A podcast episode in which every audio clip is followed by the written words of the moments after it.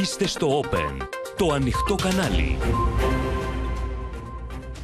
Καλησπέρα σας κυρίες και κύριοι, είμαι ο Γιάννης Παπαδόπουλος και ξεκινά το κεντρικό δελτίο ειδήσεων. Η επιλογή Φιλανδίας και Σουηδίας να ενταχθούν στο ΝΑΤΟ πυροδοτεί έντονες ρωσικές αντιδράσεις. Διπλωματικός πυρετός για να μην ασκήσει βέτο η Άγκυρα.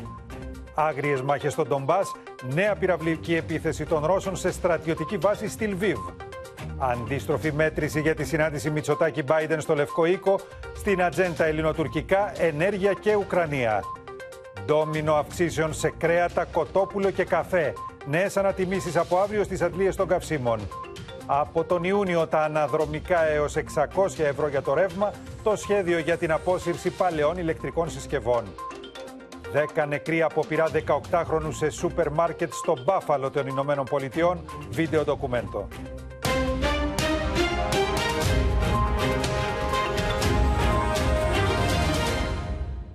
Με διαδικασίες εξπρές και παρά τις ενστάσεις της Τουρκίας, φαίνεται ότι θα ενταχθούν στο ΝΑΤΟ Φιλανδία και Σουηδία. Γιατί μπορεί ο Τσαβούσογλου να επέμεινε στις τουρκικές επιφυλάξεις στην άτυπη σύνοδο των Υπουργών Εξωτερικών του ΝΑΤΟ στο Βερολίνο. Όμως το μήνυμα που πήρε ήταν ομόφωνο και ξεκάθαρο από όλους τους ομολόγους του. Έχουμε συνδεθεί με τον Παντελή Βαλασόπουλο στο Βερολίνο, την Ελευθερία Σπυράκη στην Οδυσσό, το Θανάσια Βιερινό στον Ντονιέτσκ, μαζί μας η Αδαμαντία Λιόλιο από το Κίεβο. Ξεκινάμε όμως με το ρεπορτάζ, καθώς ακόμα και ο Γενικός γραμματέα του ΟΗΕ εκτίμησε πω θα ξεπεραστούν τα προσκόμματα που προβάλλει η Άγκυρα. Η Άγκυρα που εξόφθαλμα πλέον διαπραγματεύεται τα ανταλλάγματα για να κάνει πίσω. We have today a historic day. Finland will maximize its uh, security. We hope that the Parliament will confirm the decision to apply for NATO membership during the coming days. Με αυτά τα λόγια, η ηγεσία της Φιλανδίας ανακοίνωσε και επίσημα πως η χώρα χτυπά την πόρτα του ΝΑΤΟ ως απάντηση στη ρωσική επιθετικότητα. Όμως, ενάντια στην ένταξη της Φιλανδίας αλλά και της Σουηδίας στην Νατοϊκή Συμμαχία βρίσκεται η Τουρκία. The problem is uh, these two countries are openly supporting uh, and are engaging with PKK-YPG. This is a terrorist organization. Therefore, uh, it is unacceptable and outrageous that our friends and allies are supporting this terrorist organization. Από την άτυπη σύνοδο των Υπουργών Εξωτερικών του ΝΑΤΟ στο Βερολίνο, ο επικεφαλής της τουρκικής διπλωματίας έθεσε ως όρους στη Φιλανδία και τη Σουηδία να παράσχουν ξεκάθαρες εγγυήσεις ασφαλείας και να άρουν απαγορεύσεις εξαγωγών προς την Τουρκία εφόσον επιδιώκουν την ένταξή τους στο ΝΑΤΟ. know what Turkey really means, but uh, from Norwegian perspective, we are 100% behind Finland and Sweden if they decide to apply for membership. Ο Φιλανδός πρόεδρος δήλωσε έτοιμος να συνομιλήσει με τον Τούρκο ομολογό του Ωστόσο, να καμφθούν οι αντιρρήσεις της Άγκυρας. Ο Γενικός Γραμματέας του ΝΑΤΟ εκτίμησε ότι οι ενστάσεις της Τουρκίας θα ξεπεραστούν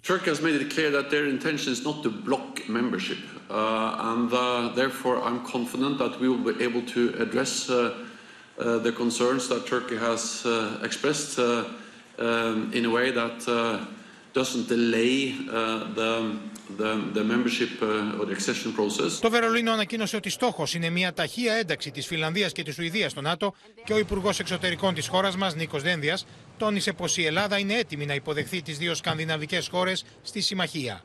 Η Ελλάδα έχει διαχρονικά εξαιρετικές σχέσεις με αυτές τις δύο χώρες. Είναι επίσης μέλη της Ευρωπαϊκής Ένωσης. Κατά συνέπεια, η ελληνική πλευρά έχει μια σαφέστατη τοποθέτηση Είμαστε έτοιμοι να καλοδεχτούμε την Σουηδία και την Φιλανδία στην ατοική, στην ατοική οικογένεια. Πιστεύουμε ότι έχουν πάρα πολλά να προσφέρουν. Από την άλλη, η Ρωσία έχει επανειλημμένα προειδοποιήσει, ακόμη και με πυρηνικά όπλα, αν το ΝΑΤΟ συνεχίσει να επεκτείνεται όλο και πιο κοντά στα σύνορά τη. Ο Ρώσο Υπουργό Εξωτερικών κατηγόρησε ευθέω την Ουάσιγκτον. Нынешний кризис американцы начали готовить давно, сразу после окончания Холодной войны, решив, что теперь открыт путь к достижению глобальной гегемонии. И одной из ключевых составляющих этого курса стала экспансия НАТО на восток – Ο Παντελής Βαλασόπουλος παρακολούθησε τη συνέντευξη τύπου που έδωσαν το απόγευμα ο Γενικός Γραμματέας του ΝΑΤΟ και η Γερμανίδα Υπουργός Εξωτερικών. Το μήνυμα ήταν από ό,τι καταλαβαίνουμε Παντελή ότι παρά τις ενστάσεις της Τουρκίας θα προχωρήσει η ένταξη των δύο σκανδιναβικών χωρών. Γιάννη, η Τουρκία τέθηκε προ των ιστορικών ευθυνών της. Αυτό είπαν και ο κύριος Στόλτεμπεργκ και η κυρία Μπέρμποκ. Προ των ιστορικών ευθυνών να μην εμποδίσει αυτή τη στιγμή το ΝΑΤΟ σε μια ιστορική στιγμή που αντιμετωπίζει τη ρωσική επιθετικότητα και το ρωσικό ιμπεριαλισμό, όπως λένε εδώ. Να τα πάρουμε όμως από την αρχή. Τι έγινε χθες το βράδυ στο δείπνο, στο οποίο πήρε μέρος και ο κύριος Δένδιας. Σύμφωνα με όσα μαθαίνουμε κατά το δεσινό άτυπο δείπνο των Υπουργών Εξωτερικών, όλοι, μα όλοι τάχθηκαν υπέρ της ε, Σουηδίας και της Φιλανδίας. Υπήρξε μάλιστα λέει και ένας ανταγωνισμός για το ποια χώρα θα προχωρήσει γρήγορα υπογράφοντας τα σχετικά πρωτόκολλα. Όλοι εκτός από τον Τζαβούσογλου, υποθέτω. Όλοι οι υπόλοιποι συνδετημόνοι. Μόνη παραφωνία, Γιάννη, μόνη παραφωνία η Τουρκία που αναφέρθηκε στα γνωστά περί τρομοκρατικών οργανώσεων. Όλες οι εν λόγω κατηγορίες απορρίφθηκαν από τις δύο χώρες, από τις σύμμαχες χώρες του ΝΑΤΟ και τα, ε, υπογραμμίστηκε στην Τουρκία η ιστορική στιγμή, η ιστορική της ευθύνη. Ο Έλληνας Υπουργός Εξωτερικών, ο κύριος Δένδιας, είπε ότι η ένταξη της Σουηδίας και της Φινλανδίας θα ενισχύσουν το μέτωπο των χωρών και των αρχών της δημοκρατίας και του σεβασμού του διεθνούς δικαίου, κάτι που είναι Γιάννη πολύ πολύ σοβαρό για εμάς ε, την Ελλάδα που αντιμετωπίζουμε προβλήματα με την Τουρκία. Τώρα, μετά Σήμερα το μεσημέρι η Υπουργός Εξωτερικών της Γερμανίας, η κυρία Μπέρμποκ, δεν θέλησε να πει λεπτομέρειες για το τι ακριβώς είπαν, γιατί είπε είναι άτυπη. Όμως λέει επειδή είναι άτυπη, μιλήσαμε ανοιχτά, ακριβώς επειδή είναι άτυπη. Υπήρξαν απευθείες συνομιλίες, λέει, με τον κύριο Τσαβούσογλου. Είπαμε ότι είναι μια ιστορική στιγμή που όλοι γνωρίζουμε και όλοι γνωρίζουμε τις ευθύνες που έχουμε, είπε η κυρία Μπέρμποκ. Είναι μια ειδική στιγμή. Και αυτό το κάναμε χθες το βράδυ ξεκάθαρο στον κύριο Τσαβούσογλου. Να πούμε κάτι. Μαθαίνουμε ότι η Τουρκία ζητάει, όπως είπε και ο κύριος Τσαβούσογλου, να αρθεί το εμπάργκο όπλων προς την Τουρκία, εξαγωγής όπλων. Γιατί, Γιατί υπάρχει εμπάργκο πώληση όπλων προς την Τουρκία μετά την εισβολή της στην Βόρεια Συρία. Τι ζητάει, ζητάει από τη Γερμανία Γιάννη τους κινητήρες, χίλιους κινητήρες για τα τάγκς που φτιάχνει, τα οποία δεν τα παίρνει εδώ και καιρό. Άρα έβαλε και αυτό το θέμα. Και η Γερμανία να τους δώσει αυτούς τους κινητήρες. Παζαρεύει η Τουρκία, αλλά... Ζητά και από τους Αμερικανούς τα F-16 και τα F-35, είναι προφανές. Από όλους ζητάει, από όλους ζητάει. Γιάννη και από τη Σουηδία ζητάει, αλλά η κυρία Μπέρκοπ είπε ότι η Σουηδία και η Φιλανδία θα μπουν στο ΝΑΤΟ και μάλιστα θα μπουν με πολύ γρήγορες διαδικασίες και θα καλυφθούν πολύ Μάλιστα. γρήγορα. Fast track είπε. Σε ευχαριστούμε Παντελή. Είναι προφανές ότι όλοι έπεσαν πάνω στον Τζαβούσογλου. Αυτό ήθελε και ο Υπουργός Εξωτερικών της Τουρκίας. Ειδικά ο Αμερικανός ομόλογος του, ο Μπλίνκεν, με εύσχυμο τρόπο άφησε να εννοηθεί ότι άσκησε την επιρροή του στον Τούρκο Υπουργό Εξωτερικών για να αρθούν οι τουρκικές επιφυλάξεις για την ένταξη των δύο σκανδιναβικών χωρών στο ΝΑΤΟ. Ας ακούσουμε τι είπε ο Μπλίνκεν. Here in Berlin, uh, yes, I did have a chance to talk to um, uh, my Turkish counterpart, the foreign minister. Uh, when it comes to um, Sweden and, uh, and Finland and their potential accession to NATO, uh, this is a process. And NATO is a place for dialogue, it's a place for discussion, it's a place for talking about any differences that, that we may have. Um, I don't want to characterize the specific conversation that we had either with the foreign minister or within the NATO sessions themselves, but I can say this much. I heard almost across the board, very strong support for Finland and NATO joining the alliance if that's what they choose to do. Um, and I'm very confident that we will reach consensus on that. Και τώρα που έγινε φανερό ότι βαδίζουμε ολοταχώς για την ένταξη των δύο χωρών στο ΝΑΤΟ, πάμε στο Θανάση Αυγερινό να δούμε ποια είναι τα αντίμετρα που εξετάζει η Ρωσία σε αυτή την προοπτική, Θανάση.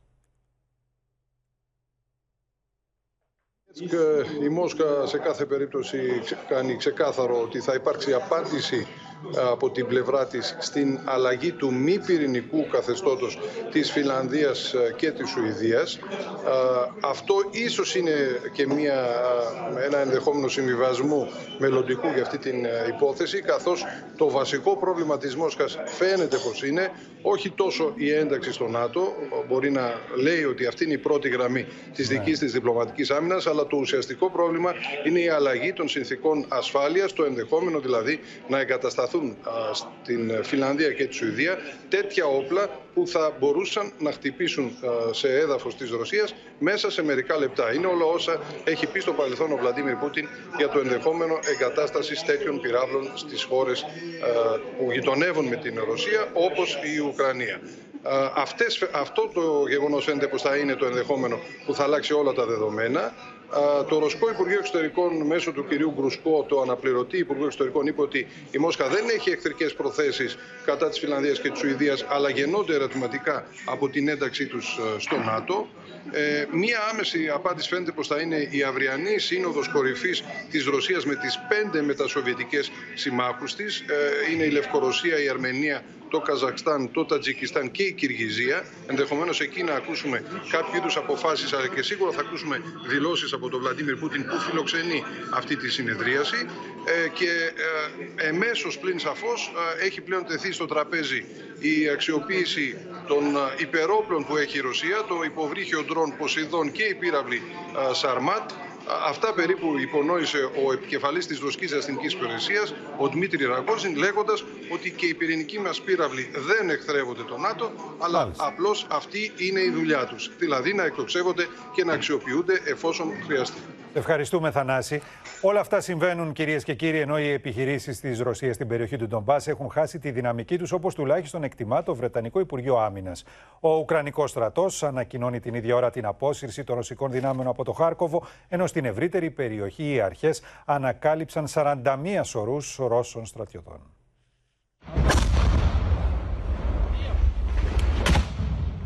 Οι δυνάμει τη Ουκρανία ανακοινώνουν ότι ο ρωσικό στρατό δέχεται αυξανόμενη πίεση στον Ντομπά, γεγονό που οθεί τα στρατεύματα σε αποχώρηση. Ήδη στην περιοχή του Χαρκόβου, σύμφωνα με το Βρετανικό Υπουργείο Άμυνα, ο στρατό του Κιέβου έχει σημαντικά εδαφικά κέρδη. Η Ανατολική Ουκρανία, ωστόσο, παραμένει καζάνι που βράζει. Ситуація на Донбасі залишається дуже важкою. Російські війська досі намагаються показати, показати хоча б якусь перемогу на 80-й день повномасштабного вторгнення. Це Ukraine can win this war. Ukrainians are bravely defending their homeland. To help them to do so, allies have committed and delivered security assistance to Ukraine worth billions of dollars. Ουκρανοί στρατιώτε μπαίνουν στι απελευθερωμένε πλέον περιοχέ του Χαρκόβου. Ανακαλύπτουν τουλάχιστον 41 σωρού Ρώσων που έπεσαν στη μάχη. Η δεύτερη μεγαλύτερη πόλη τη Ουκρανία, μόλι λίγα χιλιόμετρα από τα σύνορα με τη Ρωσία, υφίσταται σφοδρού βομβαρδισμού από την πρώτη κιόλα μέρα. Якщо є якісь ідентифікувальні признаки татуювання або якісь іконки, або якісь хрестики, тоді так ми можемо впізнати. У, у багатьох з них є шеврони, але у багатьох з них нема документів. Η επιχείρηση εκαθάριση των απελευθερωμένων περιοχών του Χαρκόβου είναι η πρώτη προτεραιότητα του Ουκρανικού στρατού.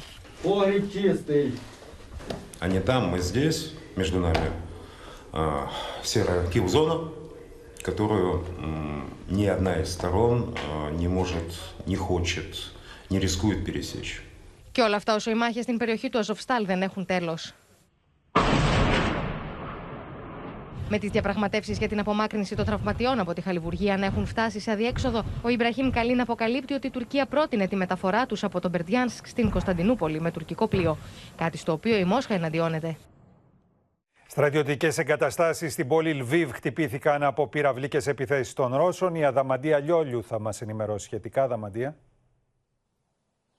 με ένα χτύπημα Γιάννη στη δυτική πλευρά. Ξύπνησε σήμερα η Ουκρανία με τις ειρήνε του πολέμου να ηχούν στις 4.30 τα ξημερώματα. Τέσσερις πύραυλοι έπληξαν στρατιωτικές εγκαταστάσεις στην περιοχή Γιαβορίβ, στην ευρύτερη περιοχή της Λβίβ και σε απόσταση 15 χιλιόμετρων από τα σύνορα της Ουκρανίας με την Πολωνία, όπως χαρακτηριστικά είπε και ο δήμαρχος της ε, Λβίβ και στις απόστασης από την Ευρωπαϊκή Ένωση και από το ΝΑΤΟ, όπως ενημέρωσε ο επικεφαλής περιφερειακής στρατιωτικής δίκης της περιοχής Μαξίμ Κοζίντσκι, η εγκατάσταση καταστράφηκε ολοσχερός, ενώ σύμφωνα με τις έως τώρα πληροφορίες δεν υπάρχουν ε, θύματα και δεν υπάρχουν τραυματίες. Μάλιστα, όπως έχουν ανακοινώσει οι Ουκρανικές αρχές, δύο πύραυλοι κρούζ αναχαιτίστηκαν από την Ουκρανική αεράμινα, ε, καθώς είχαν εκτοξευθεί από την Μαύρη Θάλασσα. Μάλιστα, οι εκρήξεις που ακούστηκαν στην περιοχή και στην Λβίβ οφείλονταν σε αυτό το χτύπημα.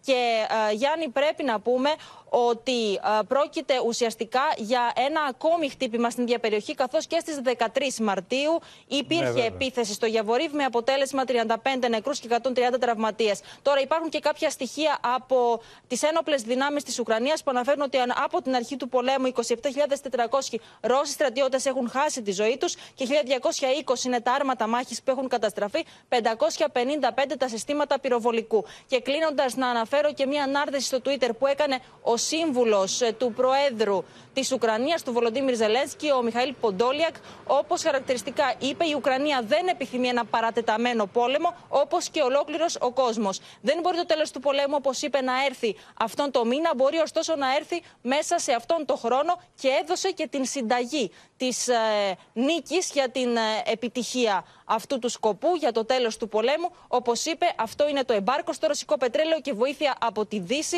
ε, σε τάγκς, σε αεροσκάφη, όπως και σε πυροβολικά συστήματα, καλώντας τη Δύση να βοηθήσει σε όλη αυτή την κατεύθυνση. Δεν σταματούν να ζητούν επίταση της βοήθειας οι Ουκρανοί, της βοήθειας από τη Δύση. Εμείς, αφού ευχαριστήσουμε την Αδαμαντία, να παρακολουθήσουμε τι δήλωσε ο επικεφαλής της Περιφερειακής Δίκησης της πόλης Βίβο, ο κύριος Κοζίνσκι.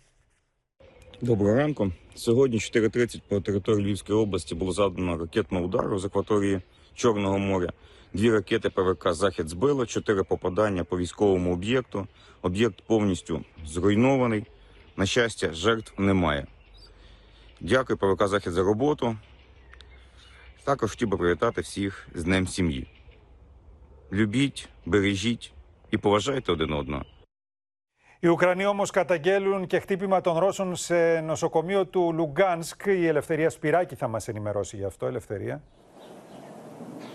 Καλησπέρα Γιάννη και εσύ κύριε από την Οδησσό. Να αναφέρουμε ότι το ρωσικό σφυροκόπημα συνεχίζεται στην περιοχή του Λουγκάνσκ. Συγκεκριμένα χτυπήθηκε νοσοκομείο στην ε, περιοχή. Την είδηση έκανε γνωστή ο διοικητής του Λουγκάνσκ Σεργκέι Γκανδάη, ο οποίος μάλιστα ενημέρωσε ότι τραυματίστηκαν και εννέα άνθρωποι.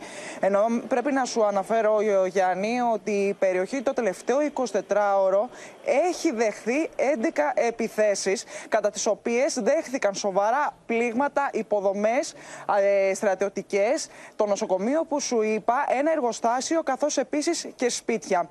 Να σου μεταφέρω όμως την εικόνα που υπάρχει στο Αζοφστάλ γιατί συνεχίζεται το θρίλερ εκεί. Χθες λέγαμε ότι έχει ξεκινήσει η διαδικασία απομάκρυνσης 60 μάχων όμως μέχρι και αυτή την ώρα τουλάχιστον Γιάννη δεν έχουμε καμία ενημέρωση. Σύν ότι συνέβη και κάτι πάρα πολύ σοβαρό. Ε, έγινε γνωστό ότι οι ρωσικές δυνάμεις επιθε... επιτέθηκαν με θερμοβαρικές βόμβες στο εργοστάσιο Χαλιβουργίας στη Μαριούπολη.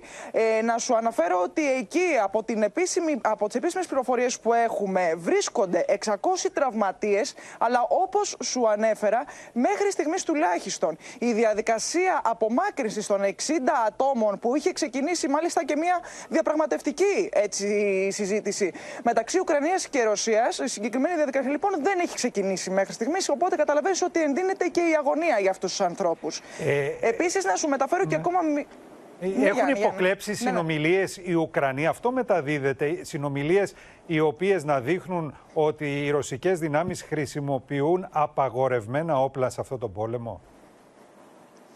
Έτσι ακριβώς και να πούμε ότι πρόκειται για βόμβες φωσφόρου και διασποράς, οι οποίες, όπω γνωρίζει, μπορεί να γνωρίζει ο κόσμος, έχουν απαγορευτεί ε. από το διεθνές δίκαιο. Παρ' όλα αυτά, οι Ουκρανικές ε, υπηρεσίες πληροφοριών έκαναν γνωστό σήμερα ότι διαθέτουν ε, στοιχεία. Είναι μια, είναι μια συνομιλία ουσιαστικά που είχαν δύο Ρώσοι στρατιώτες και οι οποίοι προχώρησαν στην παραδοχή ότι όντως κάνουν χρήση αυτών των βομβών και μάλιστα οι Ουκρανικές υπηρεσίες πληροφοριών ανέφεραν, Γιάννη, και να ολοκληρώσω με αυτό, ότι αυτή η συνομιλία, όπως και πολλές ακόμη, θα σταλούν μαζί με όλα τα στοιχεία που έχουν συγκεντρώσει όλο αυτό το διάστημα των τριών μηνών που ε, είναι σε εξέλιξη οι εχθροπραξίες εδώ στην Ουκρανία. Θα σταλούν λοιπόν στα διεθνή δικαστήρια που έχουν αναλάβει να εκδικάσουν τις υποθέσεις των εγκλημάτων πολέμου. Σε ευχαριστούμε, Ελευθερία. Η διεθνής κοινότητα με κάθε τρόπο εκφράζει την υποστήριξή της στον Ουκρανικό λαό και έτσι την πρώτη θέση στο διαγωνισμό της Eurovision κατέκτησε χθες το βράδυ το τραγούδι της Ουκρανίας με τον Ζελένσκι δε να πανηγυρίζει την νίκη. Πάντως τα μέλη του συγκροτήματος επιστρέφουν στη χώρα τους για να συνεχίσουν να πολεμούν ύστερα από την ολιγοήμερη άδεια που τους δόθηκε. So we have a winner. The winner of the Eurovision Song Contest 2022 is Ukraine!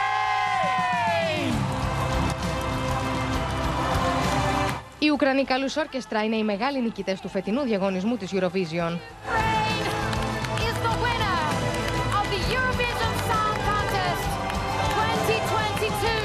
Ολόκληρη η Ευρώπη στηρίζει την εμπόλεμη χώρα. Lift it up.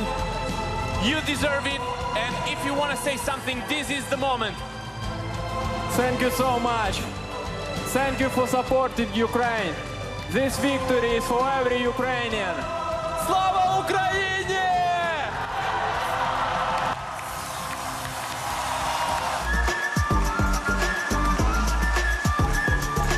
Λίγο νωρίτερα, στο τέλος της παρουσίασης του τραγουδιού τους, τα μέλη της μπάντα ζήτησαν τη βοήθεια της διεθνούς κοινότητας. I ask all of you, please help Ukraine, Mariupol. Help Azovstal right now.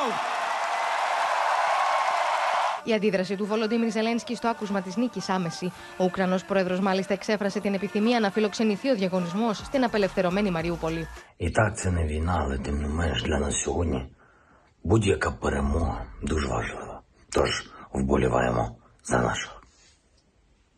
Слава Україні! Στην καθιερωμένη συνέντευξη τύπου μετά τον διαγωνισμό, ο τραγουδιστή των Καλού Όρκεστρα αποκάλυψε ότι τα μέλη τη μπάντα επιστρέφουν στη χώρα του για να πολεμήσουν.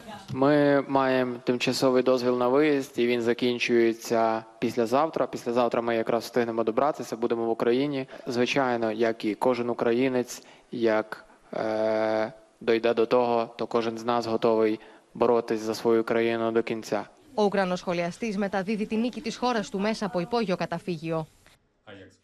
Με διαβεβαιώσεις διαστόματος της Προέδρου της Βουλής των Αντιπροσώπων Νάνση Πελόζη ότι οι Ηνωμένες Πολιτείες δεσμεύονται για την ασφάλεια της Ελλάδος, υποδέχονται οι Αμερικανοί τον Κυριάκο Μητσοτάκη. Αύριο ο Πρωθυπουργός θα συναντηθεί στο Λευκό Οίκο με τον πρόεδρο Biden, στον οποίο μεταξύ άλλων θα θέσει και το ζήτημα της τουρκικής προκλητικότητας. Λίγες ώρες πριν από τη συνάντηση Κυριάκου Μητσοτάκη με τον Τζο Μπάιντεν στο Βαλγραφείο, η τρίτη στην ιεραρχία της Αμερικανικής ηγεσίας, πρόεδρος της Βουλής των Αντιπροσώπων Νάνση Πελόζη, επαναβεβαιώνει σε δηλώσεις της ότι οι Ηνωμένες Πολιτείες δεσμεύονται για την ασφάλεια της Ελλάδας. Το Κογκρέσο και η κυβέρνηση παραμένουν δεσμευμένοι στην προώθηση της ασφάλειας της Ελλάδας και της σταθερότητας στην περιοχή. Η κυρία Πελόζη χαρακτηρίζει την Ελλάδα κρίσιμο σύμμαχο αλλά και ενεργειακό κόμβο για την επάρκεια ολόκληρης της Ευρώπης σε φυσικό αέριο. Η Ελλάδα διαδραματίζει σημαντικό ρόλο ως ενεργειακός κόμβος, από τον οποίο γίνεται εισαγωγή φυσικού αερίου στις ευρωπαϊκές αγορές. Αυτό είναι καθοριστική σημασίας κατά τη διάρκεια αυτής της περίοδου της αυξημένης ρωσικής επιθετικότητας κατά της Ουκρανίας. Αύριο στο Λευκό Οίκο, ο Κυριάκος Μητσοτάκης αναμένεται να θέσει στον Τζο Μπάιντεν το θέμα της τουρκικής προκλητικότητας, ενώ την Τρίτη θα ακολουθήσει ομιλία του στο Κογκρέσο που έχει προκαλέσει εκνευρισμό στην Άγκυρα. Την ίδια ώρα έχει σημάνει συναγερμό στην Ομογένεια για να μην προχωρήσει ο εξυγχρονισμός των τουρκικών F-16. Όχι μόνο έρχεται ο Πρωθυπουργός ο Μητσοτάκης ε, τώρα στην Αμερική, αλλά και αυτή την εβδομάδα έρχεται και ο κύριος ο Τσαβουσόγλου ε, στη Νέα Υόρκη να βρεθεί με τον κύριο Μπλίνκεν. Ε, και πιστεύουμε ότι πρέπει να φύγει με τα χέρια άδεια. Επτά οργανώσεις Ελλήνων, Εβραίων, Κυπρίων και Αρμενίων στις ΗΠΑ ζητούν με επιστολές τους στην Αμερικανική Γερουσία να μην εγκριθεί το πρόγραμμα εξυγχρονισμού των τουρκικών μαχητικών, τονίζοντας ότι η Τουρκία παραμένει αμετανόητη σε σχέση με την προμήθεια των S400 και ότι χρησιμοποιεί ήδη αμερικανικής κατασκευής F-16 για να αμφισβητεί την ελληνική κυριαρχία. Όταν έχουμε την Τουρκία που είναι νόμιμα σύμμαχος της Ελλάδος να κάνει αυτά που κάνει στο Αιγαίο και στην Ανατολική Μεσόγειο και πάνω από ελληνικό έδαφος. Αυτό δεν, δεν πρέπει να επιτρέπεται με, με αμερικάνικα όπλα. Μήνυμα αποτροπής απέναντι στην τουρκική επιθετικότητα έστειλε ο αρχηγός των ενόπλων δυνάμεων από το χειρό Ρούπελ που εορτάστηκε η 80η επέτειος από τη Μεγάλη Μάχη. Τα οχυρά δεν παραδίδονται, καταλαμβάνονται, ξεκαθαρίζοντάς τους ότι κάθε απόπειρα προσέγγισης του οχυρού θα συντριβεί. Να μην έχετε καμία αμφιβολία ότι αν η περίσταση το απαιτήσει θα έχουμε και πάλι νέα ρούπελ.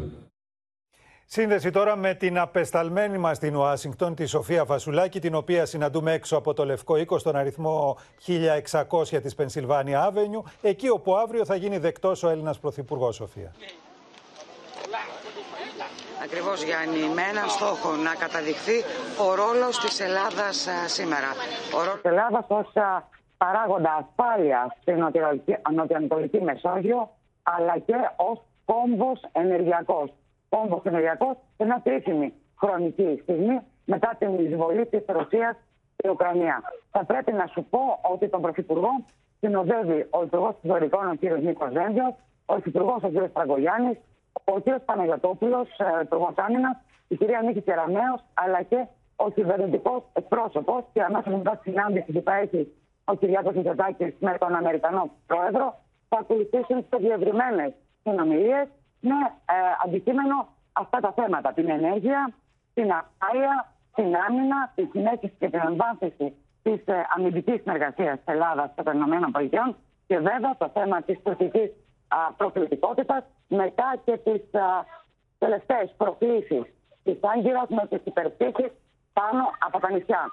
Η ιδιαίτερη όμως σημασία, Γιάννη, δίνει η ελληνική κυβέρνηση την ομιλία που θα κάνει ο Πρωθυπουργός στο Κογκρέσο μετά την πρόσκληση της κυρίας Πελόζη ε, στις 11 ε, ώρα ε, Ηνωμένων Πολιτειών. Μια ομιλία που θα διαρκέσει περίπου μισή ώρα και θα έχει ως στόχο να καταδείξει την, τη σημασία της Ελλάδας σήμερα, το ρόλο της Ελλάδας σε αυτή την πολύ κρίσιμη χρονικά συγκυρία. Το γεωπολιτικό της ρόλο, αλλά και θα τονιστούν και οι ιστορικοί δεσμοί της Ελλάδας με τις ΗΠΑ. Αυτό θα είναι το πλαίσιο. Αμέσως μετά ο Έλληνας Πρωθυπουργός θα έχει επαφές και με μέλη της Επιτροπής Εξωτερικών Σχέσεων της Γερουσίας να θα δεις και την κυρία Κάμαλα Χάρη, την Αντιπρόεδρος των ΗΠΑ. Σε ευχαριστούμε, Σοφία.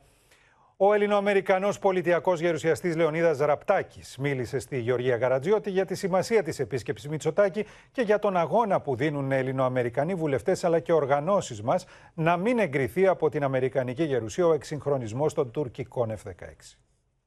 Είναι πολύ καλή η επισκέψη μεταξύ Biden και Μητσοτάκη γιατί είναι φίλοι, νούμερο ένα. Ε, δεύτερον, με το Κογκρέσο δεν θα έχει ούτε και πρόβλημα γιατί όλο το Κογκρέσο υποστηρίζει την Ελλάδα. Εμείς οι εκλεγμένοι έχουμε τονίσει εχθές με 22 υπογραφές αντί το πούλημα τα F-16 στην Τουρκία. Η Τουρκία δεν θα σταματήσει. Αυτό το ξέρουν κάθε μέρα είναι τα ίδια προβλήματα. Βέβαιος ότι το πρόγραμμα εξυγχρονισμού των τουρκικών F-16 δεν θα περάσει από το Αμερικανικό Κογκρέσο, εμφανίζεται ο πολιτιακός γερουσιαστής Λεωνίδας Ραπτάκης. Το μήνυμα. Η Τουρκία ακόμα δεν είναι έτοιμη να είναι καλός γείτονας, ούτε να πάρει ε, δώρα F-16 που δεν έχει δώσει πίσω τα S-400. Να είναι πιο πολύ σοβαρή και να μην πέσει αυτά τα παιχνίδια και μέσα και στο Αιγαίο να, να, έχει, να σέβεται τα ελληνικά σύνορα, τα ευρωπαϊκά σύνορα. Όπως λέει ο κύριος Ραπτάκης, ο Μπομπ Μενέντες, πρόεδρος της Επιτροπής Εξωτερικών Υποθέσεων της Γερουσίας, που αποτελεί κόκκινο πανί για τους Τούρκους, είναι αποφασισμένος να πει για ακόμα μία φορά όχι. Καθόλου μηδέν. Δεν πιστεύω να αλλάξουν. Ε, ε, ε, όλοι το βλέπουν. Οι Τουρκές τι τελευταίες εβδομάδες πρώτα-πρώτα ε, δεν θέλει να πει μέσα η Φιλανδία και η Σουηδία. Πάει να το κυρώσει. Πρέσβης της Τουρκίας ήταν, έκανε παρέλαση με τον Πούτιν 9 Μαΐου. Κανένα, καμία άλλη χώρα από την Ευρώπη είχε κάνει αυτό το θέμα. Δεν βάζει κύρωσης ο Ερντογάν. Ο Ερντογάν πάει να παίξει ε, διπλό παιχνίδι. Δεν θέλει να αφήσει να δώσει πίσω τα S400. So, αυτό δείχνει σε πολύ μέλη εκλεγμένοι το Κογκρέσιο πως η Τουρκία ακόμα δεν έχει πει μέσα να είναι καλός γείτονας. Αυτό το δείχνει πάρα πολύ καλά. So, το παίρνουμε και εμείς σοβαρά. Χαμόγελα και προσδοκίες για διεύρυνση της κομματικής επιρροής στους ψηφοφόρους φέρνει στο ΣΥΡΙΖΑ το ποσοστό συμμετοχής στις εσωκομματικές εκλογές για ανάδειξη νέου Προέδρου και Κεντρικής Επιτροπής. Ο αριθμός όσων ψήφισαν σήμερα είναι εξαψήφιος και ο Αλέξης Τσίπρας ερμηνεύει λοιπόν αυτή τη δυναμική ως μήνυμα αποδοκιμασίας της κυβερνητικής πολιτικής. Να στείλουμε πίσω το λογαριασμό. Με το σύνθημα Στείλτε τους πίσω το λογαριασμό, ο Αλέξης Τσίπρας επιχείρησε να συνδέσει την εσωκομματική ψήφο με την κρίση ακρίβειας που πλήττει τα νοικοκυριά. Κάλεσε τους πολίτες να στείλουν μήνυμα αποδοκιμασία τη κυβερνητικής πολιτικής με την ψήφο τους στην εσωκομματική κάλπη. Και όπως δείχνει έως τώρα συμμετοχή, στο εσωκομματικό ακροατήριο που από σήμερα είναι μεγαλύτερο, το σύνθημα έπεισε πολλούς. Δεν προλαβαίνω να πληρώνω τα ρεύματα. Έχει απελπιστεί ο κόσμος, πραγματικά κατάσταση έχει φτάσει στο προχώρητο. Η συμμετοχή καταγράφεται υψηλή και στην Κουμουνδούρου διαβλέπουν διεύρυνση της επιρροής του ΣΥΡΙΖΑ, καθώς οι περισσότεροι από τους μισούς που ψήφισαν σήμερα είναι νέα μέλη του κόμματος. Ο Άλεξης Τσίπρας ψήφισε στο Περιστέρι και εκτιμά πως το αποτέλεσμα θα λειτουργήσει καταλητικά και θα δρομολογηθούν πολιτικές εξελίξεις. Καλούμε σήμερα στις κάλπες μας κάθε δημοκρατικό πολίτη να έχει μια ευκαιρία να στείλει ένα μήνυμα δυνατόν να ακουστεί η φωνή του. Κάθε νέα και νέο, εργαζόμενους που όλα αυτά τα χρόνια βιώνουν την εργασιακή ανασφάλεια, συνταξιούχους που είδαν να στερούνται οι δυνατότητές τους, μικρομεσαίους επιχειρηματίες, επαγγελματίες, όλους να δώσουν ένα ισχυρό μήνυμα, ένα μήνυμα πολιτικής αλλαγής για να επισπευθούν οι πολιτικές εξελίξεις και να έρθει εκείνη η ώρα που θα σημάνει μια διαφορετική πορεία για τον τόπο και το λαό μας, με στήριξη της κοινωνίας, στήριξη των αδύναμων. Σήμερα καλούμε τους πολίτες να πάρουν το ΣΥΡΙΖΑ στα χέρια τους, ώστε αύριο να πάρουν τις τύχες της χώρας στα δικά τους χέρια. Έως τις 7 το απόγευμα είχαν ψηφίσει περίπου 120.000 για πρόεδρο αλλά και κεντρική επιτροπή του κόμματος. Σύνδεση με τον Χρήστο Τσιγουρή, ο οποίος θα μας δώσει το κλίμα που υπάρχει στην Κουμουνδούρου. Κλίμα ικανοποίησης, καταλαβαίνουμε, Χρήστο. Κλίμα ικανοποίησης, γιατί η προσέλευση ήταν αρκετά υψηλή. Υπάρχουν ακόμα ουρές στα εκλογικά κέντρα, λένε στην Κουμουνδούρου, που έχουν εικόνα της ροής των ψηφοφόρων και γι' αυτό το λόγο μία ώρα παράταση στην εκλογική διαδικασία. Συνεπώς η κάλπη αντί για τις 8 θα κλείσει στις 9. Η ικανοποίηση υπάρχει, όπως είπαμε, Γιάννη, γιατί θεωρούν ότι ο Αλέξης Τσίπρας κερδίζει ένα προσωπικό στοίχημα. Κατά κύριο λόγο, είχε πάρει πάνω του αυτή τη διεύρυνση του κόμματος. Θεωρούν ότι είναι το πρώτο ουσιαστικό βήμα για το άνοιγμα του κόμματος και την αντιστοίχησή του με το μεγαλύτερο μέρος της κοινωνίας και αυτούς που τον ψήφισαν. Το είχε πει ο κύριος Τσίπρας το βράδυ που έχασε τις εκλογές το 2019. Θεωρούν ότι τώρα αυτό γίνεται πράξη. Και αμέσως μετά, βέβαια, το κόμμα της αξιωματικής αντιπολίτευσης θα μπει σε, μια, σε ένα ρυθμό εκλογικής μάχης. Είπαμε χτες ότι ως το τέλος Ιουλίου θέλουν να έχουν κατά κύριο λόγο τους εκλογικούς συνδυασμούς σχεδόν διαμορφωμένους. Καθώς από την ώρα που απαιτούν να φύγει αυτή η κυβέρνηση, οφείλουν να είναι έτοιμοι ακόμα και για τη μάχη των εκλογών. Σε ευχαριστούμε, Χρήστο. Στο μέτωπο της ακρίβειας τώρα, νέες ανατιμήσεις αναμένονται το επόμενο διάστημα στα είδη διατροφής και ειδικά στο κρέας λόγω της αύξησης στους κόστους στι ζωοτροφέ και στην ενέργεια. Μάλιστα, οι κρεοπόλες δεν αποκλείουν το κοτόπουλο να φτάσει και τα 5 ευρώ το κιλό. Αλλά και σε βασικές πρώτες ύλες όπως το ηλιέλαιο, οι τιμές παραμένουν στα ύψη. Το παράζ ακρίβειας χτυπά πλέον κατά κύματα τα νοικοκυριά. Στο κάδρο των ανατιμήσεων μπαίνει αυτές τις μέρες το κρέας. Το εγχώριο όμως χάρη ήδη έχει ανατιμηθεί μέσα σε δύο χρόνια κατά 4 ευρώ το κιλό, με την τιμή του να κυμαίνεται το 2020 έως τα 9 ευρώ, το 2021 έως τα 10 ευρώ και 50 λεπτά και αυτές τις μέρες να φτάνει τα 13 ευρώ το κιλό. Το αποτύπωμα του πολέμου σε ενέργεια και πρώτες ύλες όλο και μεγαλώνει στο πορτοφόλι των νοικοκυριών. Κάθε μέρα μεθάνιες για να σταματήσει ο πόλεμος. Αλλιώς δεν γίνεται.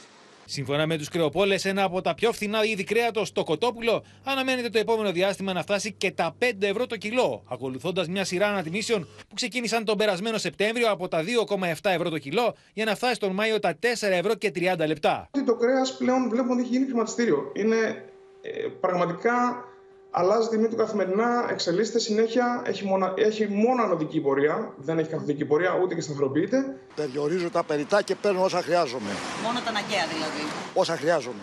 Η ακρίβεια χτυπά και το ψωμί, την τιμή του οποίου επηρεάζει εκτός από το σιτάρι και η αστρονομική αύξηση στο ηλιέλαιο, που έχει φτάσει να πωλείται από τα 1.330 δολάρια τον περασμένο Σεπτέμβριο ο τόνος στα 2.250. Είμαι μόνη μου και φυσικά ένα ψωμί με φτάνει να βγάλω τη βδομάδα. Ρωτήστε εκείνοι που είναι πολλοί τι κάνουνε. Η εσχροκέρδεια μένει στο απειρόβλητο με την απλή δικαιολογία ότι ξέρετε έχουμε πόλεμο. Οι μισθοί μειώθηκαν μια και δύο φορές μέσα στην κρίση. Τώρα μειώθηκαν ακόμα περισσότερο λόγω της ακρίβειας. Δυστυχώς εισάγουμε 80% ακούστε λίγο των γαλακτοκομικών προϊόντων και κρεάτων στη χώρα μας. Μεγάλος βραχνάς για όλα τα νοικοκυριά παραμένει το κόστος των καυσίμων, με την κατάσταση να αναμένεται να επιδεινωθεί από την αρχή της εβδομάδας λόγω νέων αυξήσεων.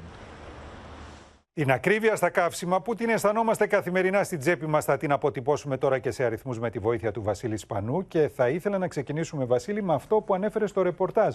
Από αύριο είπε περιμένουμε νέες τιμές στις αντλίες, δεν έχουμε ελπίδα ότι θα είναι χαμηλότερες, άρα το ερώτημα είναι πόσο ακριβότερα θα πληρώσουμε από αύριο την αμόλυβδη. Πάμε να τα δούμε λοιπόν καθώς τα, μαντάτα, τα κακά μαντάτα ξεκινάνε από την Δευτέρα ευθύς εξ αρχής με την ε, άνοδο της τιμής της αμόλυβδης κατά 5 λεπτά. Με δεχόμενη αξιωματικά ότι η τιμή είναι 2 στα 2 και 19 σήμερα είναι η τελευταία καταγεγραμμένη επίσημη τιμή του Υπουργείου Ανάπτυξης. Αυτό σημαίνει αυτόματα πως την Δευτέρα στην Αντλία θα δούμε μια μέση τιμή πανελλαδικά που θα φτάσει τα 2 και 24.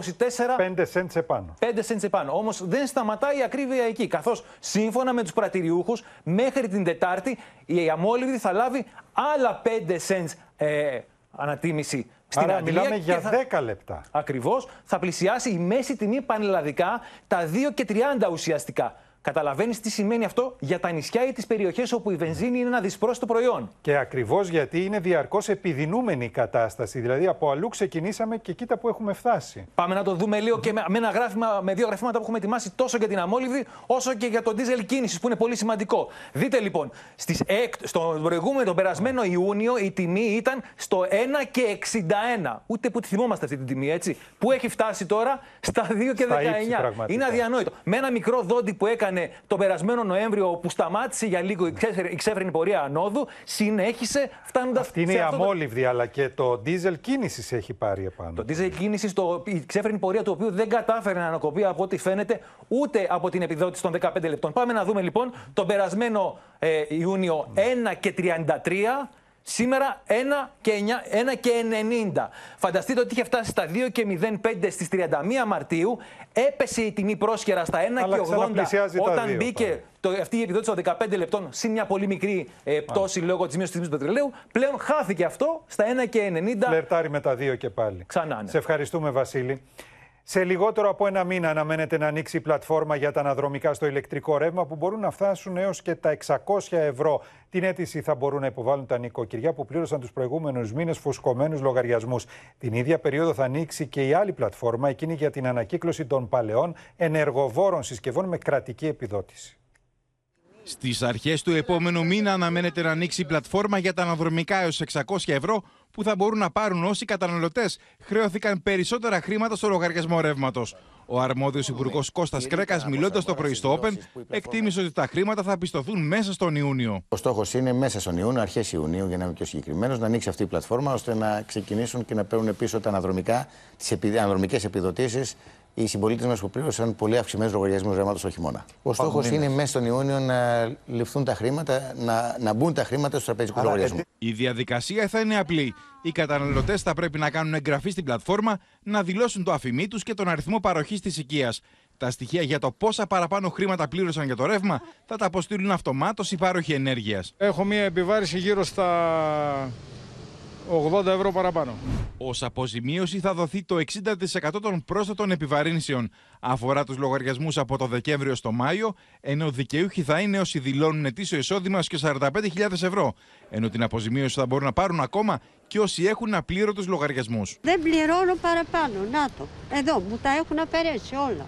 Στις αρχές Ιουνίου θα ανοίξει και η πλατφόρμα για την ανακύκλωση των παλιών συσκευών. Τα νοικοκυριά θα μπορούν να αποσύρουν παλιές ηλεκτρικές συσκευές όπως κλιματιστικά, ψυγεία και καταψύκτες για να αγοράσουν νέα σύγχρονα προϊόντα με επιδότηση 150 600 ευρώ. Αντικαθιστούμε ένα κλ- παλιό κλιματιστικό ή ένα παλιό ψυγείο με επιδότηση από 35 έως 50% ανάλογα με τα εσωτερικά κριτήρια. Θέλουμε το πρώτο δεκαπεθήμενο του Ιουνίου να ανοίξει η πλατφόρμα Το πρόγραμμα θα καλύψει 350.000 νοικοκυριά, ενώ θα υπάρχει προτεραιότητα σε πολίτεκνους, οικογένειες με μέλη αμαία, αλλά και όσους έχουν χαμηλό εισόδημα. Ένας τόνος νοθευμένων ποτών κατασχέθηκε σε γνωστό νυχτερινό κέντρο της Ιεράς Οδού. Ο Βασίλης Τσεκούρας θα μας ενημερώσει. Βασίλη. Μετά από ευνηδιαστικό έλεγχο των ράμπο της Ανεξάρτητης Αρχής Δημοσίων Εσόδων στο ε, γνωστό νυχτερινό κέντρο επί της Ιεράς Οδού, βρέθηκαν και κατασχέθηκαν ένα τόνο, πάνω από ένα τόνο ε, παράνομα ποτά, ποτά μπόμπε. Μάλιστα, πρόκειται για ουίσκι, για βότκα, για τζιν. Και η, το κύκλωμα Γιάννη. Αυτοί ε, πρέπει να είχαν εμφιάλωνε- στήσει στο νυχτερινό κέντρο ολόκληρη βιομηχανία νόθευση, αν κρίνουμε από την ποσότητα. Ακριβώς και μάλιστα τα εμφιάλωναν σε μπουκάλια πολύ γνωστών εταιριών ε, και έπειτα τε- προσπαθούσαν να τα διαθέσουν στο κοινό, κυρίως νεανικό κοινό που επισκέπτεται το συγκεκριμένο μαγαζί. Να σου πω πάντως ότι το, εκεί που εμφιάλωναν ε, τα, τα μπουκάλια και γινόταν η παράνομη δραστηριότητα ήταν στην ταράτσα του καταστήματος αυτού, του νυχτερινού κέντρου. Και εκεί λοιπόν βρήκαν ε, τα- αυτό τον έναν τόνο με παράνομα ποτά. Συνελήφθη ένα άτομο και υποβλήθηκε δικογραφία εναντίον δύο ακόμα, ε, όπως λένε πληροφορίες από την ΑΔΕ. Ευχαριστούμε, Βασίλη. Με τους καλύτερους ιονού ξεκίνησε η φετινή τουριστική σεζόν για τη χώρα μας. Αυξημένη είναι η ροή από τις Ηνωμένες Πολιτείες με 63 πτήσεις την εβδομάδα, ενώ η Ελλάδα βρίσκεται στην πρώτη θέση προτίμησης των Γάλλων. Πολύ σημαντικό είναι το κύμα κρατήσεων και από Αγγλία και Γερμανία. Όπως θα δείτε στο ρεπορτάζ, σήμερα το ιστορικό κέντρο της Αθήνας είχε πλημμυρίσει από τουρίστες. Με έναν χάρτη και ένα κινητό τηλέφωνο στο χέρι για να απαθανατίζουν όμορφες εικόνες και ξεχωριστές στιγμές. Τουρίστες από όλο τον κόσμο έχουν πλημμυρίσει την πρωτεύουσα. Chicago. I'm g- glad to be here. It's so beautiful. Everything is so beautiful. This is a very, g- very great place. Η Ελλάδα παίρνει ψήφο εμπιστοσύνη από του Αμερικανού τουρίστε. Κάθε εβδομάδα, μόνο από τι Ηνωμένε Πολιτείε πραγματοποιούνται 63 πτήσει. We are here for 10 days. We're going to Mykonos tomorrow, and then we're going to come back to Athens, and we may do a day trip to Santorini. We're not sure yet. Νομίζω ότι δεν θα είχαμε ποτέ μισό εκατομμύριο direct ταξιδιώτες από την Αμερική απευθείας στο ελεύθερος Βενιζέλος. Έχω ξεκινήσει από τις 7 Μαρτίου μέχρι 30 Νοεμβρίου. Αυτό είναι ε, ένα πολύ σημαντικό ρεύμα, γιατί είναι ταξιδιώτες και τουρίστες πολύ ψηλού εισοδήματος, μένουν πολλές μέρες στη χώρα.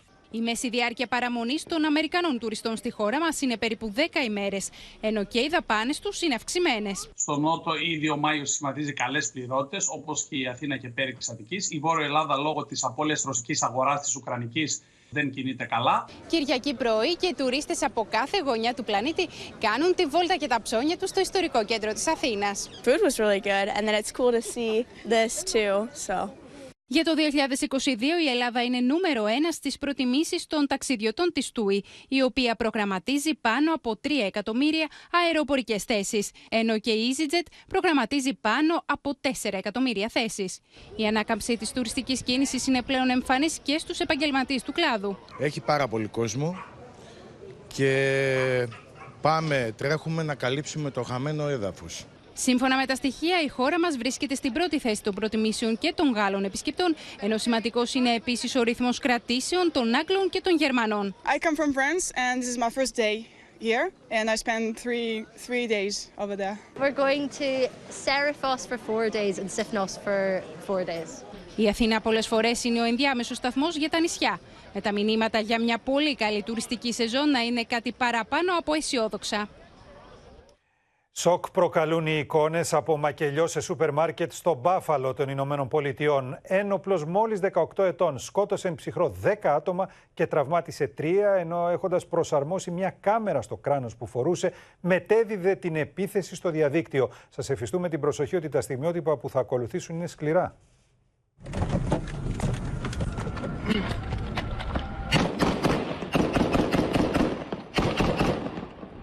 Σοκ από το μακελιό στο Μπάφαλο με 10 νεκρούς και 3 τραυματίες.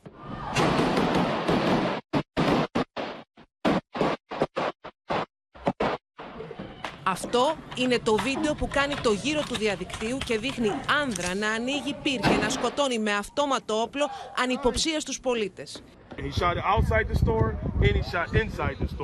Οι αρχές δεν έχουν επιβεβαιώσει την αυθεντικότητα του βίντεο. Ωστόσο, επιβεβαιώνουν πως ο δράστης μετέδιδε διαδικτυακά την επίθεση με κάμερα που έφερε πάνω του. This is the worst nightmare that any community can face. And we are hurting and we are seething right now as a community. The depth of pain uh, that families are feeling and that all of us are feeling right now cannot even be explained. Και αυτός είναι ο 18χρονος δράστης που λίγη ώρα μετά την επίθεση βρίσκεται αντιμέτωπος με αστυνομικούς στον προθάλαμο του καταστήματος. Τον πείθουν να παραδοθεί.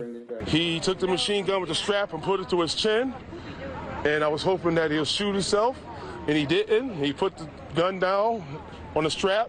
He took his vest off, and then he got on his hands and knees and got on his back, and then they arrested him. Ρατσιστικά τα κίνητρα του δράστη, σύμφωνα με τις αρχές που κάνουν λόγο για βίαιο εξτρεμισμό. And to see that sense of security shattered by an individual, a white supremacist who has engaged in an act of terrorism and will be prosecuted as such. Ενώ 11 από τους 13 ανθρώπους που πυροβόλησε ήταν Αφροαμερικανοί. It strikes us in our very hearts to know that there's such evil that lurks out there. Να σταθούν όρθιοι στα ερήπια των σπιτιών τους επιχειρούν χιλιάδες Ουκρανοί που βιώνουν τη φρίκη του πολέμου. Η Αδαμαντία Λιόλιου μας μεταφέρει τον αγώνα ενός ζευγαριού, του Δημήτρη και της Ολένας, τον οποίο το σπίτι ισοπεδώθηκε σε ένα χωριό έξω από το Κίεβο. Προσέξτε πώς περιγράφουν τη διαφυγή τους από το σπίτι τους εν μέσω πυρών. Начиная от авиабомб, э, авиаударов, градов, э, ну, тяжелой артиллерии, гранатометы, ну, пулеметы. Здесь, я думаю, было все. все. Если бы мы не уехали, мы бы не выжили. Вот, э, поэтому ну, тяжело что-то как бы предугадывать. И... Θάνατος, συντρίμμια και ερήπια. Ο Δημήτρης και η Ολένα μας δείχνουν ό,τι έχει απομείνει από το σπίτι τους που χτυπήθηκε την ώρα των μαχών στο χωριό Γιασνομπορόντκα έξω από το Κίεβο. Панорамные окна были везде. У нас была кухня. Δεκάδε είναι τα βομβαρδισμένα και εντελώ κατεστραμμένα σπίτια όπω αυτό του Δημήτρη και τη Ολένα στο χωριό Γιασνομπορότκα. Ενώ πολλοί είναι και οι άμαχοι που έχουν σκοτωθεί. Το ζευγάρι περιγράφει τη διαδρομή που έκανε για να διαφύγει μέσα από τα πυρά μέχρι το διπλανό χωριό Ματίζιν ω δρόμο του θανάτου. Ну, в общем, э, много чего видели.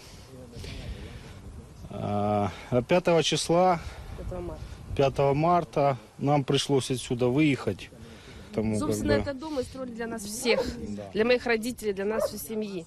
И опять та же история, опять та же ситуация. Τη φρίκη του πολέμου βιώνουν και οι γονεί του Δημήτρη, που με κίνδυνο για τη ζωή του έφτασαν στα περίχωρα του Κιέβου από το Ρουμπίζνε, στα ανατολικά τη Ουκρανία, που σφυροκοπείται. Там солдаты живут в наших квартирах, позанимали. Мебель вывозят, вскрывают, взламывают квартиры, вывозят мебель. Ну, в общем, если даже мы туда и вернемся, там, я думаю, ничего не останется уже. Ехали к детям, думали у них, а тут еще у них такая беда случилась. Конечно, мы все в очень удрученном состоянии. Βρισκόμαστε 50 χιλιόμετρα από το Κίεβο και στο συγκεκριμένο σημείο διεξάγονταν σκληρέ μάχε από τι 5 Μαρτίου μεταξύ Ρώσων και Ουκρανών. Όπω αναφέρουν οι κάτοικοι, 7 άνθρωποι σκοτώθηκαν, ενώ βόμβε από αέρο χτύπησαν και κατέστρεψαν ολοσχερό σπίτια τη περιοχή. Чоловік був з гранатою підкладений в кільцепі з-під колодця до водяне. І так протягом всього села, ну може Ο Δημήτρη και η Ολένα νιώθουν τυχεροί που επέζησαν. Μια εντυπωσιακή αεροπορική επίδειξη έγινε στην αεροπορική βάση του Αράξου στο πλαίσιο της νατοικής στρατιωτικής άσκησης Tiger Meet. Όσοι την παρακολούθησαν θαύμασαν μεταξύ άλλων και αεροσκάφη Ραφάλ που απονιώθηκαν από το αεροπλανοφόρο Charles de Gaulle.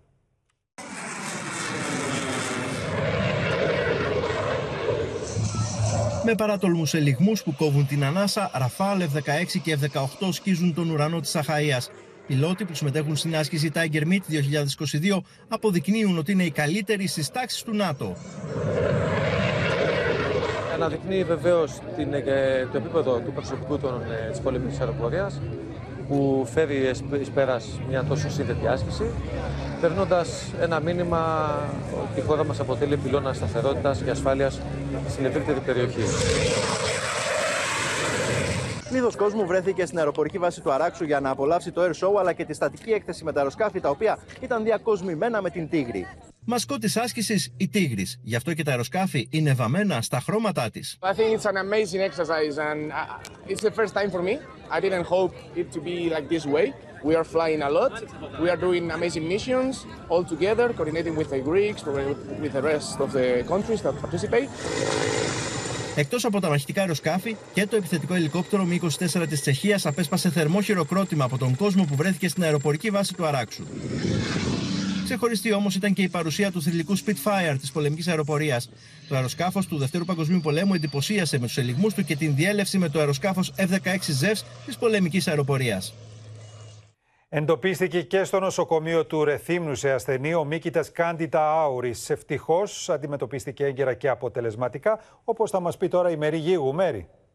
Και, με, και μόλις εντοπίστηκε Γιάννη σε έναν 70χρονο, σήμανε συναγερμό στο νοσοκομείο του Ρεθύμνου. Οι γιατροί διαπίστωσαν πως ο Μίκητας Κάντιτα Αόρης δεν ήταν πανανθεκτικός, αλλά είχε ευαισθησίες σε αρκετά αντιμικητησιακά φάρμακα.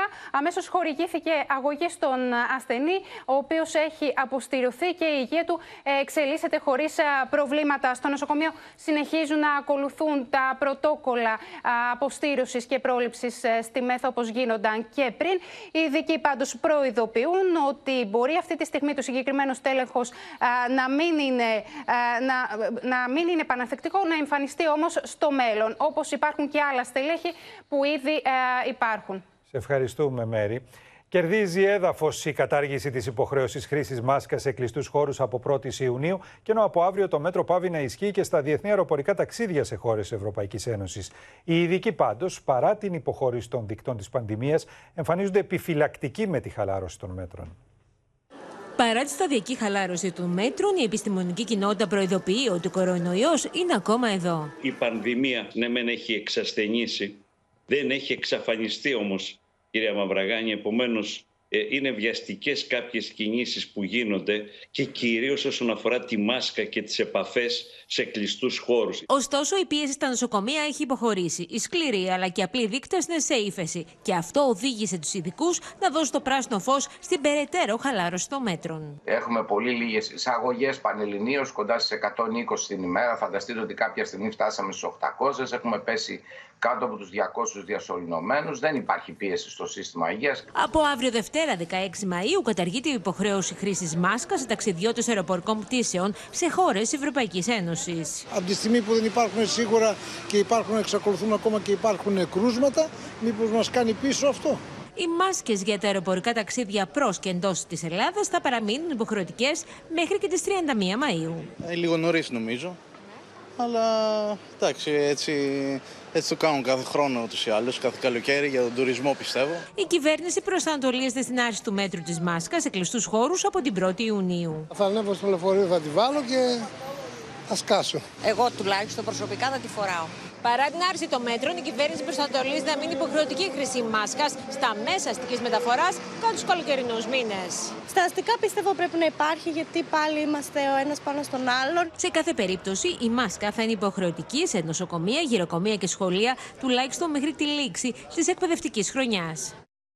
Απαντήσεις σε κρίσιμα ερωτήματα για το θάνατο της 9χρονη Τζορτζίνας αναμένεται να δώσει η εκ νέου εκταφή αίσθηση προκαλεί μαρτυρία που τοποθετεί την Πισπυρίγκους σε σημεία διακίνησης ναρκωτικών ουσιών πριν από το θάνατο της κόρης της. Σε θρίλερ διαρκείας εξελίσσεται η υπόθεση της Ζούλας Πισπυρίγκου. 43 μέρες από τη στιγμή που η μητέρα των τριών νεκρών παιδιών πέρασε την πόρτα των φυλακών, η εκ νέου εκταφή της 9χρονη Τζορτζίνας πλησιάζει όλο και περισσότερο. Με την εκταφή και τη λήψη τριχών, που είναι βιολογικό υγρό, θα έχουμε ένα προφίλ φαρμακευτικών ουσιών ανά ένα εκατοστό ε, το προφίλ του μήνα. Στόχος της εκταφής θα είναι να εξεταστεί αν είχε χορηγηθεί και τα μήνυ στη μικρή Τζορτζίνα και πριν την νοσηλεία της και βέβαια πριν τη χορήγηση της θανατηφόρας δόσης. Ο μόνος ο οποίος μπορούσε να, να δώσει και τα μήνυ σε προγενέστερο χρονικό διάστημα είναι κάποιος ο οποίος είναι κοντά στο παιδί. Φως στι συνθήκες θανάτου της Τζορτζίνας, σύμφωνα με τον πρόεδρο της Ελληνικής Ιατροδικαστικής Εταιρείας Γρηγόρη Λέων, ενδέχεται να δώσει και ο βηματοδότης, ο οποίος σύμφωνα με τον ίδιο πρέπει να αφαιρεθεί από το σώμα του παιδιού κατά την εκταφή. Αν λοιπόν δούμε, παράδειγμα, βραδικαρδίες ε, στο παιδί, θα πρέπει να, να, να ε, ψάξουμε ή ουσίες ή άλλον εξωγενή παράγοντα. Μιλάμε για κεταμίνη στο σπίτι στην Πάτρα. Αν την εδώ την κυρία αυτή με καροτή περούκα, μπορώ να την αναγνωρίσω. Σύμφωνα με μαρτυρία χρήστη ναρκωτικών που δημοσιεύει η εφημερίδα Μπάμ, ο ίδιος ισχυρίζεται πως είχε δει τη ρούλα Πισπυρίγκου να προσπαθεί να προμηθευτεί και τα μήνυ σε σπίτι της Πάτρας που χρησιμοποιείται για διακίνηση ναρκωτικών ουσιών. Πιστεύω ότι εκείνη την ημέρα στο σπίτι στην Πάτρα ήταν αυτή. Είδα μια εύσωμη γυναίκα με τα ίδια χαρακτηριστικά. Είχε όμως κόκκινο προς το καροτί μαλλί και όχι το ξανθό που τη βλέπουμε στις φωτογραφίες και στην τηλεόραση. Θυμάμαι χαρακτηριστικά ένας στρογγυλό σκουλαρίκι που είχε κοντά στο στόμα. Αν δω την κυρία αυτή με κόκκινη ή καροτή περούκα, θα μπορέσω να την αναγνωρίσω. Από τη μαρτυρία προκύπτει πως η γυναίκα αυτή προσπαθούσε να αποσπάσει και πληροφορίες για το πώς γίνεται η χρήση της κεταμίνης. Η κυρία αυτή με ρώτησε πώς το πίνεις, ρε φίλε; Ήθελα να της δείξω πώς γίνεται η ενδοφλέβεια. Αμέσως κατάλαβα ότι δεν είναι χρήστης. Φαίνεται αυτό. Σε κάθε περίπτωση, το πόρισμα των ιατροδικαστών και η στοιχειοθέτηση της αιτίας θανάτου της Τζορτζίνας σε συνδυασμό με τις καταθέσεις γιατρών και νοσηλευτών και ένα τη Ρούλα Πισπυρίγκου, η οποία παραμένει στις φυλακές κατηγορούμενη για ανθρωποκτονία από πρόθεση. Το μοιραίο για την ίδια λάθος που έκανε η Πισπυρίγκο όταν έχασε τη ζωή της η κόρη της Τζορτζίνα αποκάλυψαν τα στοιχεία του βηματοδότη που βρίσκονται πλέον στα χέρια των αρχών και για τα οποία θα μας ενημερώσει τώρα η Μίνα Καραμίτρου. Μίνα. Δύο πολύ σημαντικές καταγραφές, Γιάννη, έχουν ε, αποτυπωθεί στον βηματοδότη, στον απεινιδωτή που είχε τοποθετηθεί στο Νάσιο Νοσοκομείο στην Τζορτζίνα.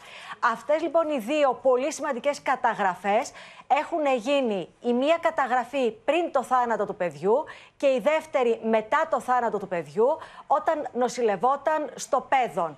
Η πρώτη λοιπόν καταγραφή είναι τη μοιραία μέρα όπου το παιδί έφυγε από τη ζωή και συγκεκριμένα στις 2 η ώρα το μεσημέρι όπου η Ρούλα Πισπυρίγκου στέλνει στην τεχνική εταιρεία η οποία ήταν υπεύθυνη για τον βηματοδότη, για τον απεινιδωτή, τα δεδομένα, τη φωτογραφία δηλαδή στην ουσία, την τεχνική φωτογραφία εκείνη την ώρα της καρδιάς και πώς λειτουργούσε η καρδιά της Τζορτζίνας.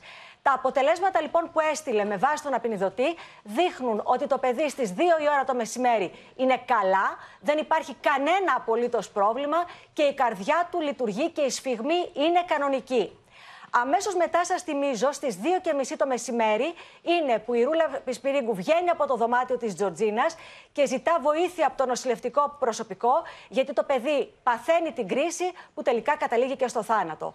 Στις, 14, στις 15 και 27 καταγράφεται το δεύτερο, η δεύτερη αποτύπωση στον απεινιδωτή της Τζορτζίνας, όπου εκεί βέβαια φαίνεται ξεκάθαρα ότι υπάρχει πρόβλημα στην καρδιά του παιδιού και γι' αυτό το λόγο έχει χρειαστεί να ενεργοποιηθεί και ο βηματοδότης. Στα θυμίζω δε εδώ, αυτό που λένε Γιάννη από την πρώτη στιγμή οι ιατροδικαστές, ότι υπάρχει ένα μεγάλο διάστημα 20 λεπτών, όπου η Ρούλα Πισπυρίγκου παρέμεινε μόνη της μέσα στο δωμάτιο. Και είναι από τις 2 το μεσημέρι που ο απεινιδότης δείχνει ότι το παιδί είναι καλά, μέχρι τις 2 και μισή που ζητάει τη βοήθεια. Σε ευχαριστούμε Μίνα. Για τα ελαφρυντικά που θα ζητήσουν οι συνήγοροι τους στη δίκη του Μπάμπη Αναγνωστόπουλου που αύριο μπαίνει στην τελική ευθεία θα μας ενημερώσει τώρα ο Γιάννης Γιάκας. Γιάννη.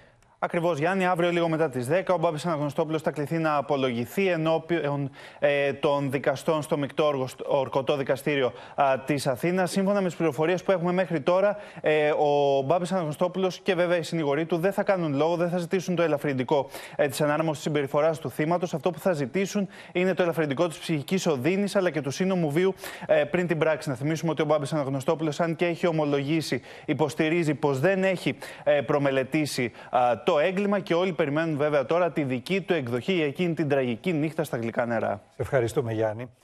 Στο σημείο αυτό το κεντρικό δελτίο ειδήσεων του Open ολοκληρώθηκε. Ακολουθεί η πρόγνωση του καιρού με το μετεωρολόγο μας Κλέαρχο Μαρουσάκη και αμέσως μετά η κομική σειρά «Σ' αγαπάω με ένα λα».